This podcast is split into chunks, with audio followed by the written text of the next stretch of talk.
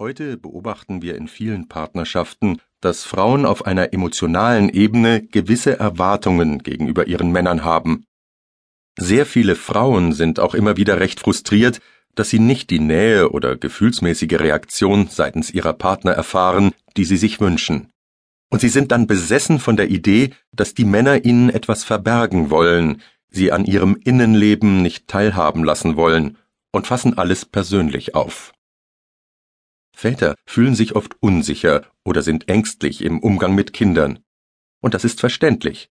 Es hat schon durchaus etwas Erschreckendes, wenn du dich plötzlich der bedingungslosen Liebe eines Kindes gegenüber siehst, dich nun auf das Kind beziehen und dich ihm öffnen sollst.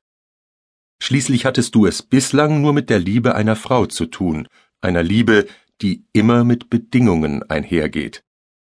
Zudem wird der authentische Bezug der Väter zu ihren Söhnen auch durch die Tatsache erschwert, dass die Mehrheit der Väter seit vielen Generationen abwesend waren und sie dadurch eine Reihe von Rollen in der Fantasie ihrer Kinder eingenommen haben. Ein Teil der Väter wurde von ihren Kindern, die sich stets nach einem Kontakt zu ihren Vätern sehnten, idealisiert. Ein anderer Teil der Väter wurde gefürchtet, weil die Väter, mehr oder weniger aus eigenem Antrieb, die Rolle der Familienpolizei oder des Familiengerichts übernahmen. Von ihnen erwartete man, korrigiert und bestraft zu werden. Also hatte man als Kind zwangsläufig Angst vor ihnen. Die Geschichte der Menschheit, insbesondere der Literatur, ist voll von Beispielen unglücklicher oder gescheiterter Beziehungen zwischen Vätern und Söhnen. Von Söhnen, die lebenslang um die Anerkennung des Vaters rangen, oder von Söhnen, die ihren Vater aus lauter Hass ermordet haben. Viele Mädchen wuchsen mit einem äußerst idealisierten Vaterbild auf, weil ihre Väter sie zu ihrer persönlichen Prinzessin machten. Daher kommt es häufig vor, dass sie als Frauen 30, 40 oder gar 50 Jahre alt werden müssen, um festzustellen, wie hohl die Beziehung zu ihrem Vater eigentlich war und dass sie in ihrer Rolle als Vaters Prinzesschen eher missbraucht als gefördert worden sind. Aus den Gesprächen, die wir mit jungen Vätern geführt haben, hört man heraus, wie sehr sie heute noch Angst haben, so zu werden wie ihre eigenen Väter. Die Machtstruktur oder Verteilung in der Familie heute ist nicht so leicht auszumachen wie die von früher, als es von außen betrachtet noch eindeutig war, wer sich an der Spitze der Familienpyramide befand und die Macht innehatte. Der Vater, gefolgt von der Mutter, dann von den Söhnen ab 14 Jahren aufwärts und so weiter. Innerhalb des Familiengeschehens und in der Haushaltsführung besaßen allerdings die Mütter mehr Macht als die Väter.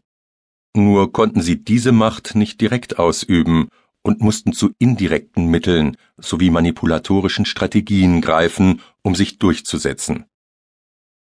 In vielen Büchern mit verhaltensregulatorischem Hintergrund wurden die Positionen der einzelnen Familienmitglieder und deren Verpflichtungen von Experten klar und deutlich formuliert.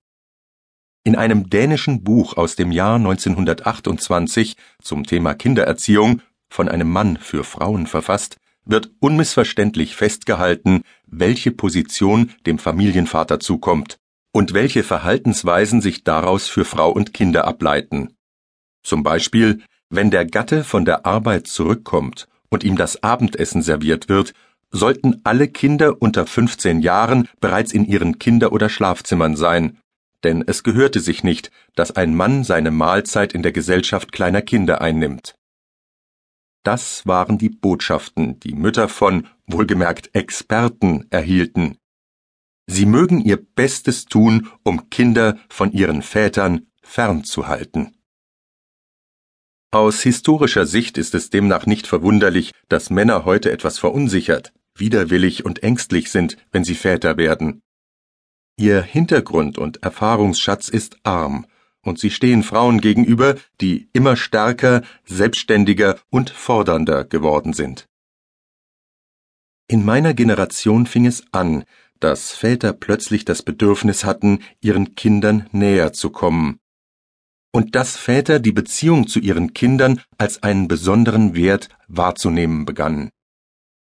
Wir waren auch die ersten Väter, die in Erfahrung brachten, dass wir das Verhalten nicht einfach kopieren können.